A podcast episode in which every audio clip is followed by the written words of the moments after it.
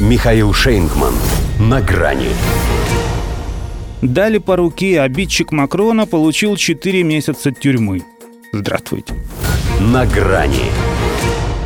Эммануэль Макрон, переисполненный любви к своему народу, с чувством и явным расчетом на взаимность, схватил его руку пониже локтя, а он оказался не такой. Пощечина, арест, суд, приговор, 4 месяца тюрьмы и мировая слава.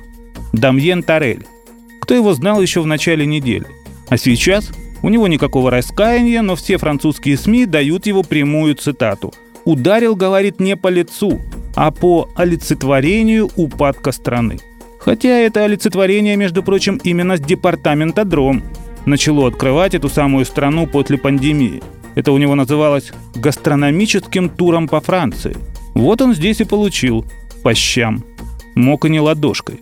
Как сознался Дамьен, за пару дней до того он планировал запустить в президента яйцом или тортом. Видимо, чтобы не выпадать из кулинарного контекста этого визита. Но решил не переводить продукты. Не то чтобы жалко, просто такую личную неприязнь я испытываю к потерпевшему, что просто кушать не могу.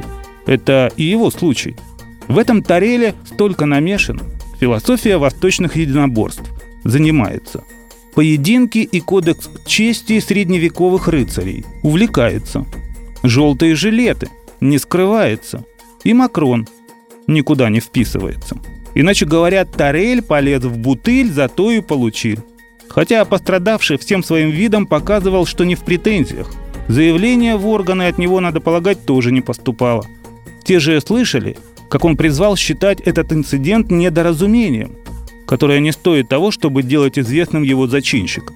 На самом деле уже никто не вспомнит, как звали того хулигана, что при подобных обстоятельствах в 2011 году рванул Николя Саркози за алацкан пиджака. Может, еще и потому, что ему дали полгода условно, а не реальный срок. Вероятно, с Дамьеном поступили бы так же, если бы не разговоры. Уж очень уверенно, как показалось многим, президент из всей встречавшей его толпы выбрал именно этого молодого человека. Он уже, правда, показывал свое бесстрашие, когда фотографировался с крепкими полуобнаженными афроамериканцами, у одного из которых, как выяснилось потом, были проблемы с законом. Но тут-то были варианты, а он подумал и направился к тому, кто сделает ему больно. Пошли слухи об инсценировке. Да, такова нынче Франция – и такое в ней отношение к президенту. Здесь без всяких шуток допускаешь, что он ради рейтинга может подставить и щеку. Пусть лишь одну. Но ведь через это доказал, что умеет держать удар, в чем уже многие сомневались. Получи Тарель условку, из сторонников теории розыгрыша стало бы гораздо больше. Поэтому придется посидеть, чтобы пресечь всякие сплетни. Прокуратура вообще полтора года просила – а 4 месяца это даже меньше, чем пальцев на руке. Той самой, правой. Хотя воспользоваться ею демократически он в ближайшие три года не сможет.